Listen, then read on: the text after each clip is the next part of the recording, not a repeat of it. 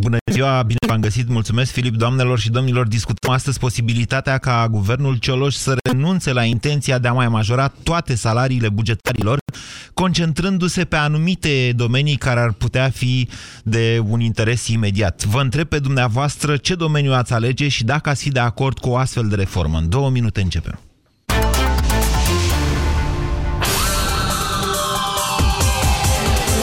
Europa FM. Europa FM. Pe aceeași frecvență cu tine.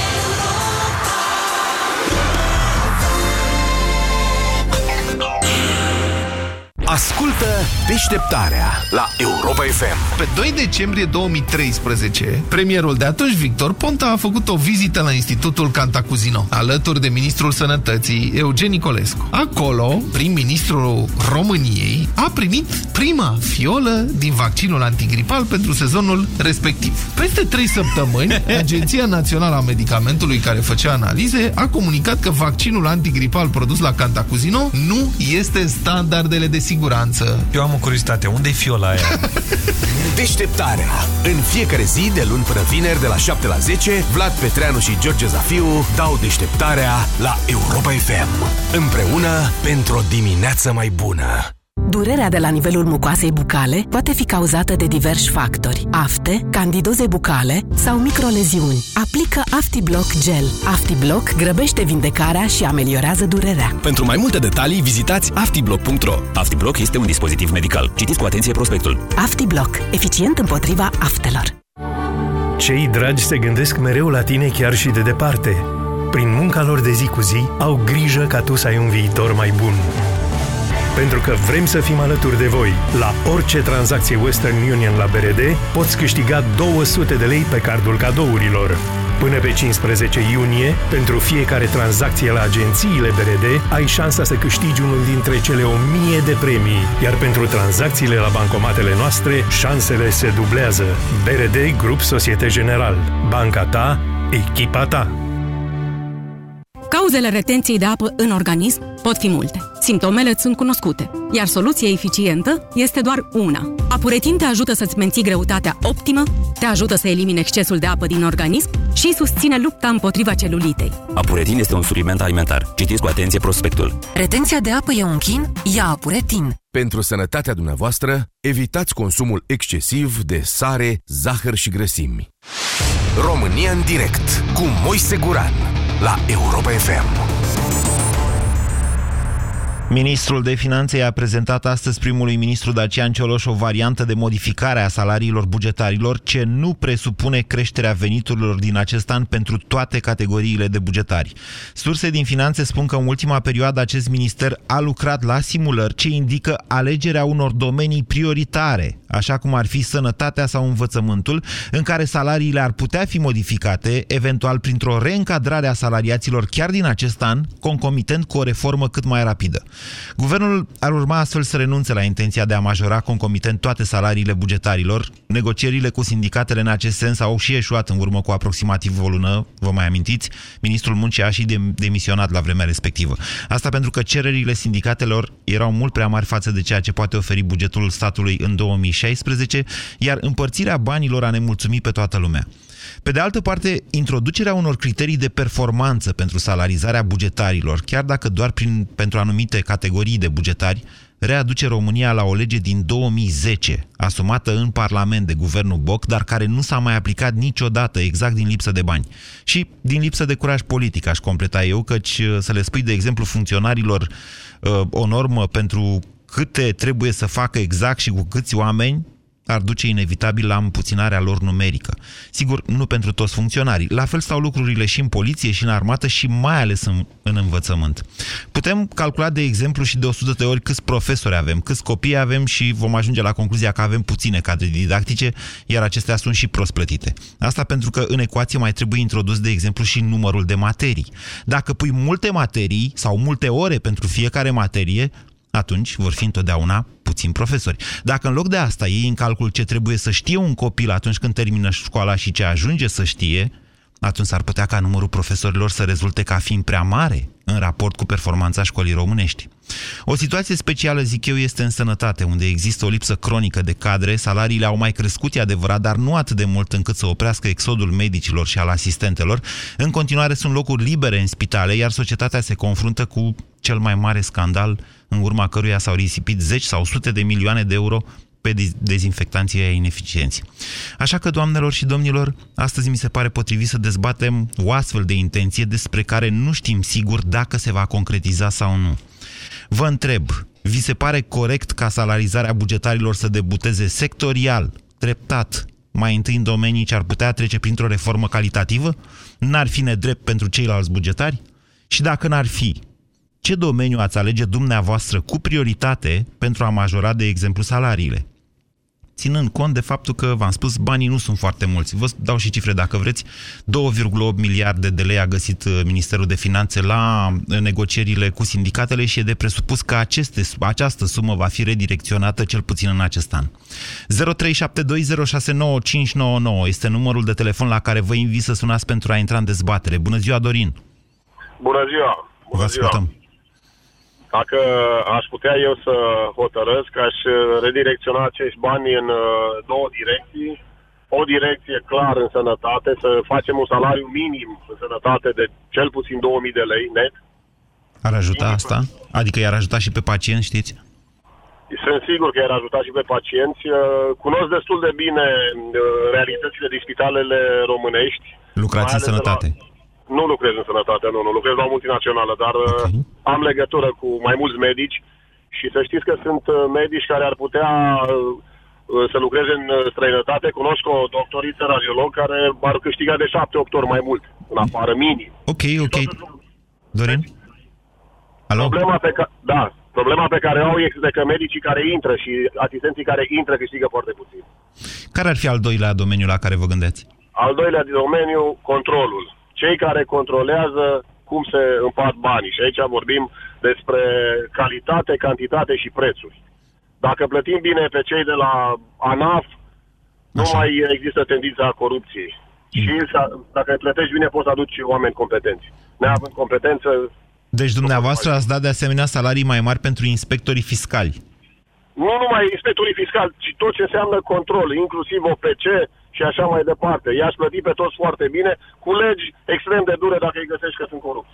Vă mulțumesc foarte mult pentru telefon și pentru idei. Foarte interesant. 0372069599. Bună ziua, Elena!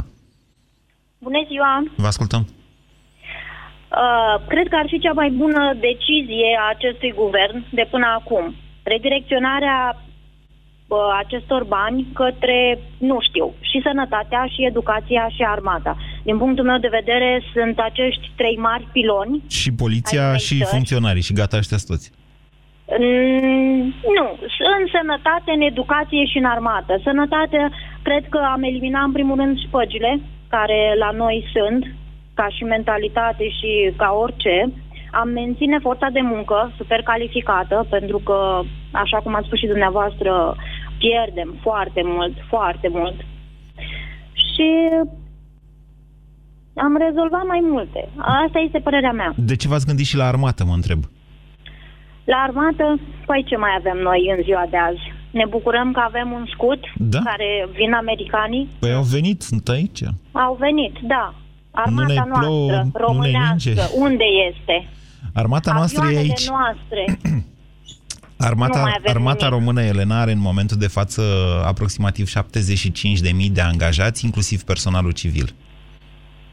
Deci nu, din ce am avut, din bazele militare, nu mai avem nimic. Deci când zic armată, mă refer inclusiv la uh, pompieri, la jandarmi, la poliție și chiar și la armata armată, cum era odată, cum se făcea pentru apărare, pentru deci nu, nu mai avem. Iar în educație, e adevărat, Elena, dar mare atenție, s-a schimbat și filozofia de apărare destul de mult. Pentru că am intrat între timp în NATO, avem niște avioane, o să mai luăm și altele care fac poliția aeriană împreună da, cu statele, da. cu țările pe care le partenere. noi sunt second hand, Uh, nu avem uh, avioane uh, decât ceea ce ne dau alții. Nu. Uh, probabil așa se vrea. În ce domeniu lucrați noastră? În uh, domeniul bancar.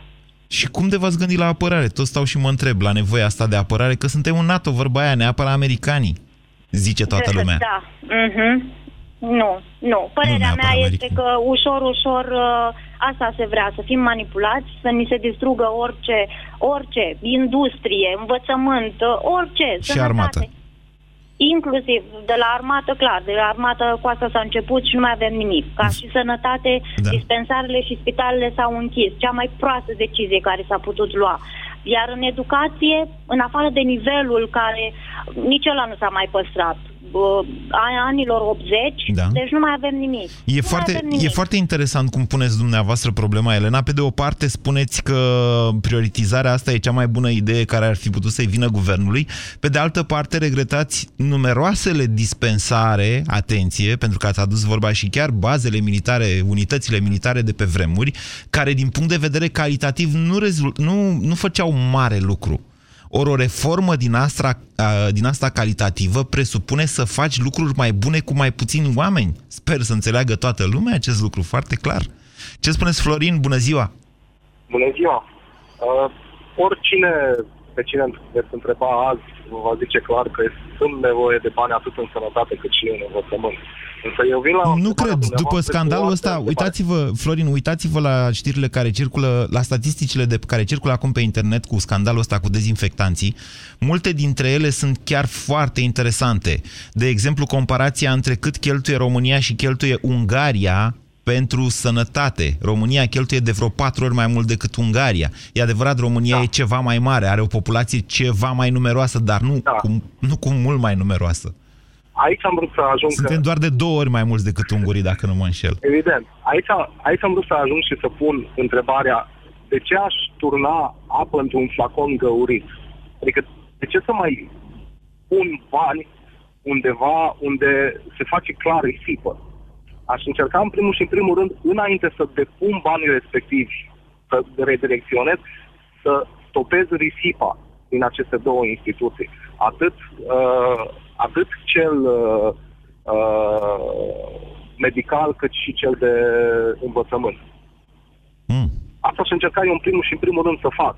După aceea, ok, după ce am eliminat atât corupția cât și risipa, că e risipă de fapt, după ce am eliminat partea asta, da, atunci să încerc să mai aduc bani, să încerc să dezvolt. Degeaba mai dăm 3 miliarde la, la, la sănătate sau 5 miliarde sau indiferent de suma care o dăm, dacă în două săptămâni banii respectivi nu vor mai fi sau vor dispărea.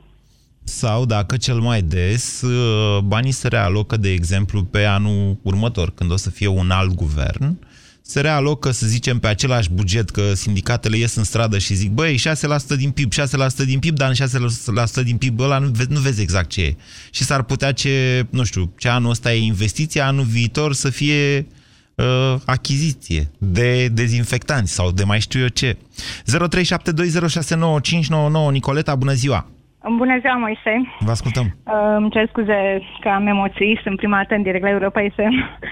Uh, părerea mea este că această redirecționare, bine, poate să fie și bună, poate să fie și rea. Hai să zicem Bună prioritizare, pentru- ca să înțeleagă toată lumea. Păi, da, într-adevăr, deci acești bani trebuie investiți în primul rând în sănătate și în învățământ, că sunt două um, activități prioritare în țara noastră. Nu știu dacă Dar sănătate cred- și învățământ, nu știu dacă astea vor fi opțiunile lui Dacian Cioloș. Eu, Ah, uh, bine, să eu vă le-am spun pus că în eu discuție că eu le consider prioritare și, mă rog, Nu, din ce am mai și reușit și eu și să le aflu de la consider finanțe. prioritare Cu atât mai mult cu cât eu sunt funcționar public în administrație, dar nu pun problema mea, cu toate că și aici este foarte mult de discutat în ideea că un funcționar uh, al statului, care practic uh, servește statul de drept, uh, chiar și în administrația publică, nu poate, zic eu, în, uh, în uh, contextul actual al uh, economiei să trăiască uh, să-și crească, de exemplu, trei copii, să-i țină și la facultate cu 1200 de lei, în condițiile în care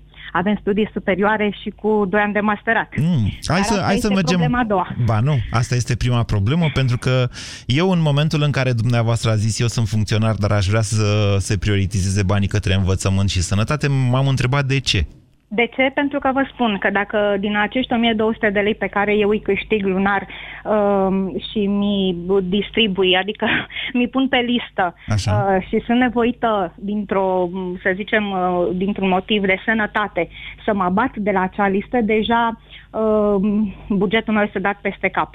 Poate și în luna uh, actuală și în luna viitoare, deci are repercusiuni și în luna viitoare. Nicoleta, am ajutat să facem împreună o reducere la absurd? Uh, da, eu aș vrea ca lucrurile, deci uh, chiar dacă se redistribuie acești bani, eu cred că uh, sistemul în sine trebuie revizuit, ca acel cadru sanitar care pătrunde în sistem să fie conștient că el trebuie să-și facă treaba pentru care a fost angajat că primește salariul pe care îl primește și că atât. Valabil deci, și pentru funcționarea asta. Și pentru funcționari și pentru învăț- profesori, deci pe, și pentru cadrele didactice. Și pentru cadrele didactice, dar pentru eu mi-am pus sistem... întrebarea dacă nu cumva dumneavoastră doriți să se înceapă în altă parte, de teamă că, de exemplu, o reformă în administrație, acolo unde lucrați dumneavoastră, va presupune un număr mai mic de funcționari. Exact, exact. Asta vreau să spun. Că și în administrația publică, uh, într-adevăr, sunt ramuri din administrația publică unde sunt foarte mulți funcționari. Um, îmi cer scuze, deci nu vreau să fi rea, suntem colegi într-un fel, dar uh, sunt foarte mulți care, într-adevăr, nu prea au ce face. Eu zic ca uh, și în administrație funcționarii să fie uh, da. limitați la un număr, dar fiecare să-și facă treaba și să primească un salariu decent pentru Asta cu numărul, să știți face. că a fost, uh, din ce știu eu și urmăresc de mult timp bugetul statului, că asta mi-e meseria, a fost cea mai mare greșeală pe care au făcut-o de-a lungul timpului guvernele, încercând să, nu știu, să legifereze de la București în detaliu, cred că v-am spus de o mie de ori chestiunea asta, încercând să legifereze, nu știu, primăria din altă parte. De fapt, ceea ce contează cu adevărat este ce reușesc să facă funcționarii respectivi. E posibil ca unii să reușească cu mai puțini oameni mai mult, alții cu mai mulți oameni mai puțin. De aici și nevoia de a introduce niște standarde de calitate în funcție de care să se plătească salariile. Și da, probabil că va trebui să admitem situația în care doi funcționari care sunt pe aceeași funcție să câștige sume diferite de bani. 0372069599 Bună ziua, Ovidiu! Uh, bună ziua, Moise. Vă ascultăm. Uh, ce vreau să spun, uh, am ascultat ce a spus uh, Nicoleta mai înainte. Din punctul meu de vedere, piața muncii este liberă. Asta înseamnă capitalismul. Nu și la, uh, nu și la bugetari. De fapt, e nu, atât nu, nu, de greu da, să ba intri. Da, da, pot pleca no. spre privat. Uh, pot pleca spre privat, Moise. Nu, nu sunt obligat să stea pe 1200 de lei pe lună. Teoretic. Sincer. Teoretic, Ovidiu. Teoretic, da. Practic, da, în momentul de față, practic. avem două piețe ale muncii în România, una a privaților și una a bugetarilor. În sistemul bugetar e într-un okay. fel. Ok, ok. Atunci hai să revenim. Uh, eu cred că tot ce înseamnă buget în România trebuia făcut în urmă cu 25 de ani, măcar s-au început, sau măcar început după uh, accidentul de la colectiv, Așa. trebuia început uh, o strategie pe următorii 20-25 de ani pe toate domeniile importante ale, ale statului. Mă refer la sănătate, mă refer la învățământ și la securitate națională. Uh, Claus Iohannis, când a venit uh, la, la putere prin votul nostru al celor uh, mulți și mici, uh, a spus că vrea să facă o reformă și n-a făcut-o. N-a făcut nimic. Așa este. Dar nu vreau să vorbesc despre Claus Iohannis. Am, am spus doar atât. Că eu cred că, uh, virgulă, cauza în acest moment la ceea ce se întâmplă în România este faptul că nu avem o strategie pe termen lung în ceea ce privește uh, sănătatea, învățământul și securitatea națională. Uh, nu, că, nu că în materie eu, de agricultură sau industrie am avea. Mm, și agricultura, corect. Păcat că 60% din terenurile din România sunt cumpărate de străini. Nu e adevărat. Nici măcar nu e adevărat ceea ce spuneți. De companii care au acționat străini atunci. Știți cum e problema? În momentul de față, pentru că a venit vorba de agricultură, în momentul de față, mari suprafețe de teren sunt lucrate cu angajați, cu puțini angajați și cu tehnică, nu se mai ară cu boi în România, însă asta a lăsat vreo 2 milioane de oameni care se cred ocupați în agricultură și care trăiesc la limita sărăciei. Pentru că ei nu sunt angajați niciunde și nici nu au perspectiva de a deveni angajați pe un salariu cât de cât, un salariu cât de cât decent acolo. Vedeți, asta a creat posibilitatea, cum să zic eu, a creat o resursă umană cu care nu știm ce să facem în momentul de față. România în direct, la Europa FM. Te ascultăm. Dar agricultura nu prea mai e de stat, deși multe dintre terenurile agricole sunt ale statului. 0372069599. Vă propun să ne întoarcem la tema de astăzi, cea în care guvernul ar putea crește salariile cu prioritate în anumite domenii în defavoarea altora. Bună ziua, Sorin! Salut, Moise! Vă ascultăm! Uh, am rămas uh, plăcut surprins că sunt mai multe păreri care merg către învățământ și sănătate. Uh-huh. De ce? Putem să dau alt exemplu. Un, un popor, dacă nu e sănătos și nu e școlat, nu produce cât trebuie. Clar. Și nu... Asta nu s-a înțeles de mult de pe planul Ceaușescu. E... Învățământul trebuie... Da. Pe vremea lui Ceaușescu tot am mai, nu știu, eu... eu... Nu, atunci era și o chestie, a, nu ești direct productiv, las-o. Să câștige cel direct productiv mai mult. Sorin, să vă nu spun că mi-este foarte greu să fac o comparație între învățământul de pe vremea lui Ceaușescu și învățământul de acum, fie doar și prin uh, uh, prisma dificultății testelor pe care le aveam la treapta întâi, la bacalaureat și așa da, mai departe. Da, l-am prins, l-am prins, l-am prins. La fel de bine am făcut uh, armata, cum se făcea. Bine, am făcut o facultate, dar nu vreau să mă exprim, dar ce am văzut pe metru, cum se spunea, pe metru pătrat, cea mai mare lipsă de inteligență, ca să mă explic. Haideți să ne întoarcem la dezbaterea de azi. Ce domenii ați alege dumneavoastră ca fiind prioritate, prioritare, Sorin? Cele două domenii, sănătate și învățământ. Vă mulțumesc. Spuneți. Sorin? Nu, nici n-aș putea să, să pun în discuție armata și, mă rog, celelalte. Oricum, armata pe ultimul loc, aș spune. Vă mulțumesc. 0372069599 Marius, bună ziua! Bună, Moise, felicitări pentru emisiune. Aveți hău. Sunteți într-o școală? Într-un spital. Ah, ok. Se aude bine? Sper să nu... Se aude bine, dar se aude cu un pic de hău. Vă ascultăm, uh, Marius. Bun, deci uh, eu am o părere total opusă față de părerea celor pe care i-am ascultat mai înainte. Așa. Și o să spun că, după părerea mea, domeniul care trebuie susținut cu prioritate în țara este justiția și mă refer în mod expres la salariile magistraților. Oh, dar sunt deja mari salariile magistraților. Nu, deloc. Eu sunt în domeniu și spun că nu sunt deloc mari. Un magistrat, un judecător de judecătorie are în jur de 1000 de euro salariu. Cât? De cele, un jur de 1000 de euro un judecător este de judecătorie. De judecătorie, da. Da. La tribunal este, crește salariul cam în jur de 5-6 milioane, curte de apel încă 5-6 milioane. Se ajunge în jur de, să spunem, 1500 de euro pe curte de apel. Raportarea salariile celor din Uniunea Europeană ca și magistrați... Păi de ce să... Mai Alo, Marius, de ce vă raportați noastră la Uniunea Europeană? Noi trăim în, în România.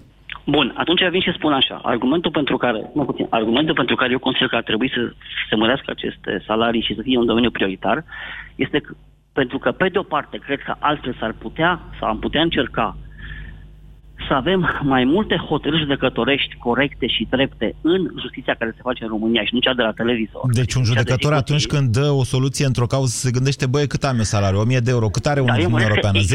Ia nu, să dai o soluție nu, proastă. Nu, nu, nu, nu, nu. nu. Bune, Marius? Nu, nu, nu, nu, nu. Un judecător când judecă un dosar în, în care intră și care judecă un, un dosar cu un obiect de 500.000 de euro, are mult mai puțin interes față de acel dosar vis-a-vis de salariul pe care îl are. Nu, vă contrazic și vă contrazic cu argumente. Am dezbătut la această emisiune un caz al unei doamne judecătoare de la Curtea Supremă, prinsă de DNA cu șpagă, doamna respectivă având 150 de milioane sau 15 uh, mii de lei salariu Așa. pe lună. Așa. Ceea ce, la vremea respectivă, cred eu, cu prisosință, a demonstrat faptul că nu întotdeauna, sau în cele mai dese cazuri, nu este corelat salariul cu, nu știu, obiceiul sau dispoziția de a lua șpagă, sau de a da soluții proaste, sau de a vinde sentințe, cum făcea judecătorul ăsta de la o băga la pușcărie 8 ani al alteri. Da, e o opinie pe care o respect, dar eu nu sunt de acord cu ea. Eu consider că și cu asta am încheiat, nu vreau să mai țin Ba nu, eu, mie, mie îmi pare atât de bine că a spus justiția, că ați adus-o în discuție, pentru că, Marius, uitați-vă la cum se mișcă ăștia de la... Noi avem impresia că în România funcționează justiția. Asta pentru că acțiunile DNA-ului sunt extrem de spectaculoase. Să ne înțelegem, sunt 100 de procurori la DNA, câteva mii în restul uh, țării. Uitați-vă și dumneavoastră cum se mișcă justiția și haide să fim serioși. Au crescut salariile magistraților și, cu excepția notabilă a DNA-ului și a unei părți importante dintre judecători, dar cred că sunt 5.000 de judecători în țara asta, avem o mare problemă cu justiția, în Perfect continuare. De acord. Perfect de acord. Așa este. Și cu o singură chestiune și cu asta am încheiat, aș vrea să spun doar atât, că aș crește salariile magistraților, dar concomitent și obligatoriu cu instituirea unei, răs- unei legi a răspunderii magistraților. Părerea mea. Deci, în, în da. paralel cu aceasta, pentru că altfel nu se justifică să crezi salariul unui judecător, dar el să nu răspundă, pentru că judecătorii nu răspund în ziua de astăzi pentru soluțiile pe care le dau și știu ce vorbesc. Îți mulțumesc mult pentru... Mulțumesc, Marius. 0372069599. Daniela, bună ziua! Bună ziua! Vă felicit pentru emisiune, sunt prima dată la emisiunea dumneavoastră și să vă răspund punctual la întrebările care le-ați pus. Da. În calitate de medic, a zice sănătatea pe primul loc, învățământul pe locul 2 și cultura despre care nimeni nu vorbește pe locul 3.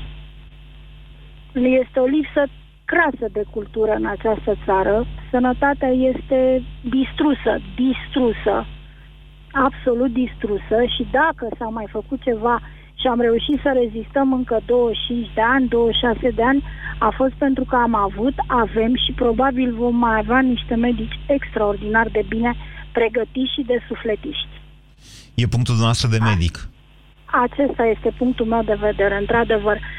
Dar Daniela, Învățământul Daniela este un distrus. funcționar sau un polițist n-are și el dreptul la o creștere, la o creștere de salariu odată cu creșterea generală a salarizării în România? Eu nu m-am referit neapărat la salariu. Eu, ca medic, dacă m-ați întrebat pe mine de ce aș pleca din România în ziua de azi, n-aș pleca în primul rând pentru că nu am bani suficienți. Aș pleca pentru lipsa de, de respect vis-a-vis de această de meserie, pentru lipsa de materiale cu care să-mi fac meseria bine și de-abia în- în al treilea rând pentru salariu. Vă mulțumesc pentru opinii, Daniela. 0372069599. Marian, bună ziua! Vă salut, bună ziua! Uh, încerc să fiu cât să poate de, de scurt. Da, aș da, aș mări salariile doctorilor, medicilor, aș mări salariile învățătorilor, profesorilor, aș mări salariile polițiștilor. Uh, N-ar fi mai simplu să ne spuneți ce salarii n-ați mări? Că vă N-aș simt darnic. mări, n-aș mări ad, uh, cei din administrația publică. De ce? Uh, un antevorbitor spunea că stau foarte mult pe o cracă, uh, ceea ce gândesc că și îngreunează serviciile către noi. De fapt, nu e chiar așa. În realitate, chiar și acolo unde sunt mulți funcționari, există 1, 2, 3 din 10 care fac treaba. Săracii Domnul ăia, Moise. săracii de ei, muncesc și pe bani puțin și pentru ceilalți și în același timp acum trebuie să suporte această discuție a noastră în care noi îi facem proști pe toți la grămadă și le spunem nu, Nu, nu, nu, meritați, nu, nu, băi, mai mulți nu, bani. Nu, exclus. Dar în momentul în care eu merg la o primărie sau oriunde ce ține de serviciu public și mai de, după ora 3 nu, nu mai am nicio șansă să mai rezolv uh, ceva. Da. Uh, părerea mea e că haideți să-i punem și pe ei în, uh, într-un uh, spectru privat și să-și uh, ia fiecare câte un job, două, trei, acolo unde sunt, clar Și, și și deci dacă un beneficiile- funcționar ar mai avea... Să știți că în multe cazuri le, inter, le interzice legea. Sunt situații de incompatibilitate ca să mai poată lucra și în altă parte. Dar să presupunem că un funcționar ar mai avea și un al doilea job în altă parte. Credeți că după ora 3 o să rezolvați problema la primărie? Nu, nu știu dacă e cea mai bună idee în altă parte, dar acolo, acolo în, uh, În primărie. în primăria respectivă, da. Da, asta e o altă discuție. Dar știți exact ce vă spuneam mai devreme. E foarte, va fi foarte greu. Mi se pare că va mai dura niște uh, niște decenii până când vom putea admite faptul că nu putem de la București să stabilim ce treabă e într-o primărie față de altă primărie. Mie mi se pare atât de simplu și atât de evident asta. Poate am eu contact cu mai multe locuri și mai multe instituții decât alți oameni din țara asta, dar pe cuvânt dacă înțeleg. George, bună ziua! Bună ziua! Vă ascultăm! Uh, părerea mea este că nu contează, indiferent unde să duc banii ăștia, în țara asta va fi din ce în ce mai rău pe următorii 60 de ani. Dați-mi lama să-mi tai venele. Păi până când nu o să se schimbă generația asta care sunt uh, în momentul de față în, uh, în, la primării, la poliții, la astea, nu o să se schimbe absolut. Ce vârstă aveți dumneavoastră? 27 de ani. Eu am 42 și la fel am zis când aveam 27. Cei despre am... care vorbeam eu atunci sunt acum pensionari. Generația mea este acum în primării, la pensii, la guvern. Cioloș are cu vreo 3, 4, 5 ani mai mult decât mine. Deci eu sunt generația aia despre care vorbiți, George. George. Spuneți-mi okay. care e problema mea. Uh, eu sunt patron în, în țara asta de 4 ani de zile. Am o afacere în centru vechi al capitalei. Mă plimb în fiecare an la, la, la, la uh, asta, primăria capitalei, la poliții, la nu știu ce. Durează, aștept și în momentul de față aștept autorizația de terasă și a, depărit, și a depășit termenul cu o lună și 30 de zile. Deci nu, mhm. nu contează. Eu m-am decis anul ăsta, îmi vând afacerea, e la vânzare și plec din țară. Și uh, recomand asta oricărei persoane sub 30 de ani. Pe principiu că fuga e mai sănătoasă. Pe principiu că muncesc de 4 ani de zile, sunt patron, am salariu un milion am un rolaj de 50.000 de euro pe an și toți banii ăștia se duc la stat și se duc degeaba, că vine, a, a venit poliția locală în control. Doi malaci care nici nu cred că aveau 8 clase. M-a chemat la sediu să-mi dea amendă. Pentru ce? O, o prostie. Noi trebuie să ne supunem tuturor legilor posibile și ei, pe ei nu-i controlează nimeni. Deci, în discuția noastră referitoare la prioritizarea unor domenii, dumneavoastră ziceți nu contează închid și plec. Nu contează... Ultimul stinge lumina. Indiferent, că se duc la uh, medici, că se duc la profesori, că se duc oriunde, nu contează. Toată lumea pleacă din țara asta. George, nu pleacă toată lumea din țara asta, să vă spun că în anul 1999 eu aveam 20 5 de ani, deci eram aproximativ de vârsta dumneavoastră și la fel a existat atunci un val de ăsta de deznădejde și de plecări. De fapt, au plecat după, după anul 2000, cred că au plecat între 2000 și 2007, au plecat cam 2-3 milioane de oameni din țara noastră și era greu de plecat atunci, nu era ca acum. Au fost alții care au rămas, s-a mai schimbat pe aici pe acolo câte ceva, țara a mai progresat, acum, da, vom rămâne și noi 10 milioane, mă gândesc, în țara asta, dacă toată lumea vrea să plece, cum ziceți noastră. Bună ziua, Marian! Salut, Moise! Vă ascultăm. Uh, observ că unii dintre noi suntem cam pesimiști, așa. Ar trebui să fim și realiști și să, să, să fim realiști, să credem că prioritățile noastre sunt uh, sănătatea și învățământul și educația. Noi, ca societate și ca persoane, ca să ne dezvoltăm, avem nevoie de sănătate și de educație. Da, Pentru că... puneți problema foarte teoretic. Eu vă spun în felul următor, ca să putem crea niște resurse suficiente pentru sănătate, dau un exemplu, trebuie în primul rând să începem cu locul în care ele se risipesc cel mai tare și aici cred că toți suntem de acord că în domeniul administrației se risipesc cele mai multe resurse. Mă înțelegeți? Da. E la fel pe principiul ăla, băi, trebuie să construim pușcării ca să avem bani de școli după aia, că dacă ne păi, fură banii, nu o să mai putem, mă înțelegeți? Păi Moise, exact asta e problema. Lipsa educației la noi ne-a, ne-a dus în stadiul acesta pentru că fiind needucați am ales exact ceea ce nu trebuia și acum o facem. Și o vom face în continuare dacă nu, nu alegem cum trebuie. De 26 de ani asta se întâmplă. Lipsa educației duce la alegeri greșite. Bun, să presupunem, da, vă dați seama că pe principiul ăsta, Marian, abia peste 20 de ani putem spera la ceva mai bine.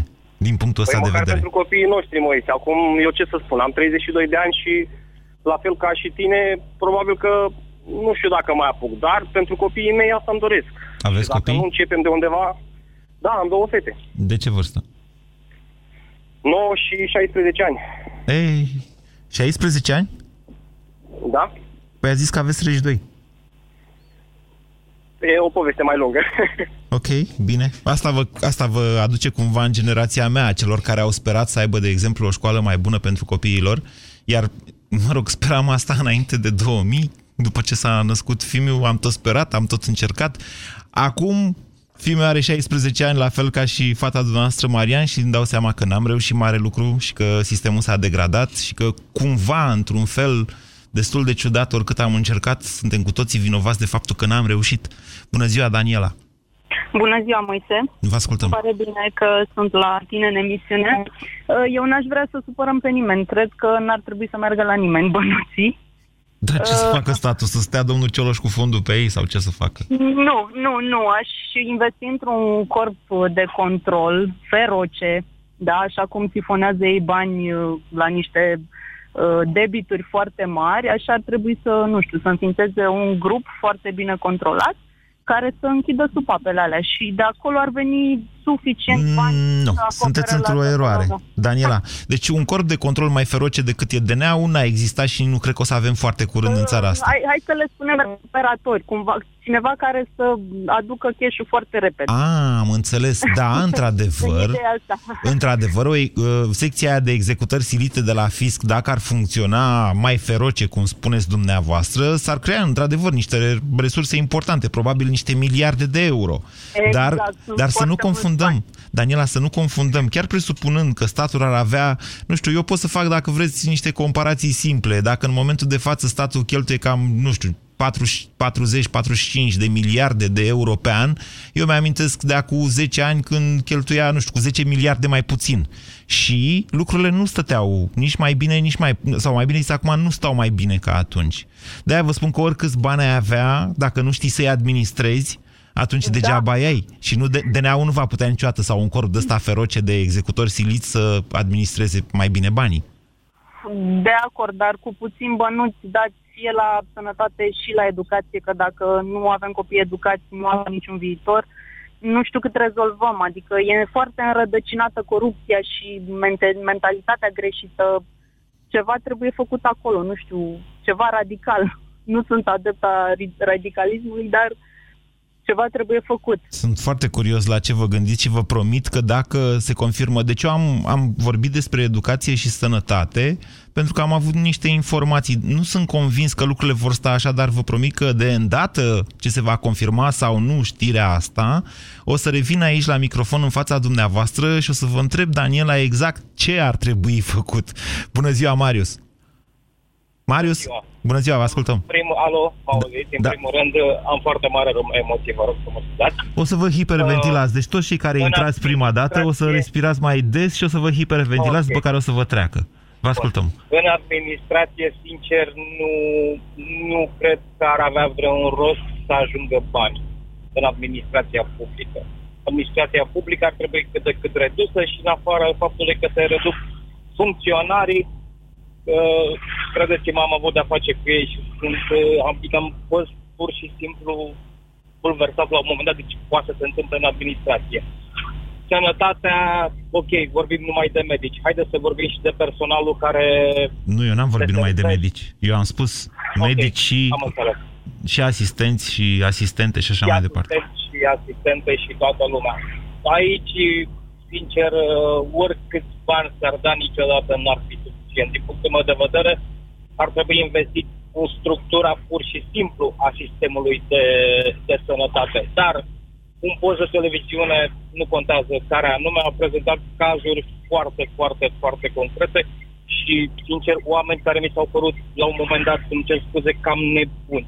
Au construit spitale care nu se pot alimenta cu apă sau chestii de genul ăsta. Mhm. Să vă Mi-amintesc. spun, uh, dacă vă amintiți, adică sunt cazuri foarte, foarte... Am rămas stupefiat de ce am putut să văd. Da, nu e, asta e o Ale care întâmplare s-au- că era s-au un spital. transformat În, Marius, nu, deci... sunt chiar mai multe în toată România. Da, exact. Nu, Chiar dar mai multe. e o Sau întâmplare că spitale era un transformate spital. în- Vă spun că putea fi orice, pentru că ei erau, bă, erau luate, erau pe fonduri europene, dacă nu mă înșel eu bine. Vorbim de spitalul de copii din capitală, ăsta nu cred. Nu e așa?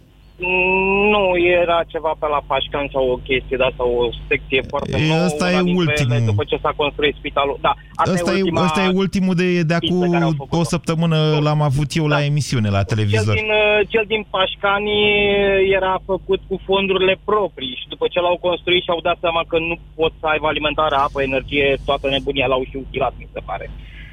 Și deci Sincer, concluzia care e? în primul și- Revenind la în primul și în prioritizarea primul rând, fondurilor. uh, nu știu, prioritizarea fondurilor, să găsim în primul rând administratori care să știe ce să facă. Păi și unde vreți să găsim? Investi oameni competenți. Asta e problema în România. Ceea ce ne aduce în mod inevitabil la administrație, Marius, adică exact domeniul pe care dumneavoastră ați refuzat din capul locului să-l gratulați cu o majorare de salariu. Facem o majorare de salarii la administrație. Însă când te duci la o primărie, nu cer scuze, nu contează unde sau în ce fel, și ajungi la concluzia că trebuie să aștepți 30 de minute, deci după ce tu ai toate actele, să vină o, o persoană care are ștampila deci mi se pare o chestie nebună. Cineva să semneze, să aștepți 30 de minute să vină cineva doar să pună o ștampilă. În mediul privat nici nu mai folosim ștampile. 0372069599. Amalia, bună ziua! Bună ziua! Să dați în ce radio, vă, vă ascultăm. Pentru, vă felicit pentru emisiune. Vă sunt din Arad și uh, părerea mea este că în primul rând trebuie prioritizat sistemul sanitar.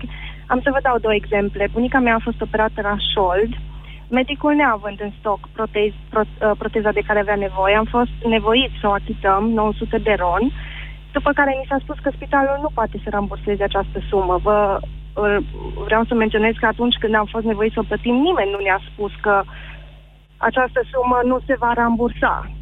Și dacă v-ar fi spus ce ați fi făcut, Amalia? N-am fi putut să... N-am fi plătit. Am făcut uh, imposibilul să plătim pentru că păi și bunica? am uh, luat uh, bunica e bine. Păi e bine acum, că... dar ce ați fi făcut cu ea dacă nu-i cumpărați proteza? Uh, ar fi trebuit să aștepte două săptămâni pentru comanda de proteză, ea fiind urgență în spital. Uh, iar al doilea exemplu este al tatălui meu care a, fost, a decedat de cancer în martie acest an și în afara faptului că a trebuit să-și cumpere perfuziile pentru spital și condițiile sunt așa cum sunt, șase persoane în spital, uh, fără grup sanitar, funcționabil și bec și-a cumpărat ca să-și ducă de acasă să pună la baie. Um, în afară de asta, el a avut dosar de handicap care i s-a aprobat cu trei luni întârziere, retroactiv. I s-a dat dreptul să primească acei bani pe care îi aștepta cât era în viață, iar după ce a decedat, la două zile după, după ce a decedat, uh, acei bani nu se mai pot rambursa pentru că uh, dosarul nu a fost pus în plată. Deci este o birocrație incredibilă. Sunt situații se într-adevăr face... absurde, dramatice, dacă nu chiar tragice. Da. Dar, Amalia, eu vă întreb așa, credeți că o creștere a salariilor, de exemplu, în sistemul de sănătate, ar schimba ceva în sensul ăsta? Gândiți-vă doar la, nu știu, la bunica dumneavoastră sau la tatăl dumneavoastră, dacă cei cu care ați fi vorbit sau ați fi lucrat ar fi avut salarii mai mari, s-ar fi schimbat ceva? Eu cred că a, a, merită salarii mai mari medicii. Eu știu, a, cunosc, am prieteni stagiari care a, au salarii minime și lucrează din greu și cu ture lungi uh, mult mai mult, uh, mult mai multe ore decât ar fi uh, necesar și uh, spre sănătatea lor și a pacientului. Uh, dar uh, consider că, în primul rând, o um, administrare corectă a bugetului. Adică nu putem să pretindem să creștem salariile medicilor, salariile învățătorilor, profesorilor care merită cu adevărat, uh, când primarii uh, sau uh, administrația uh, la nivel uh, de contracte uh, împart aceste lucrări. Care merită uh, cu adevărat.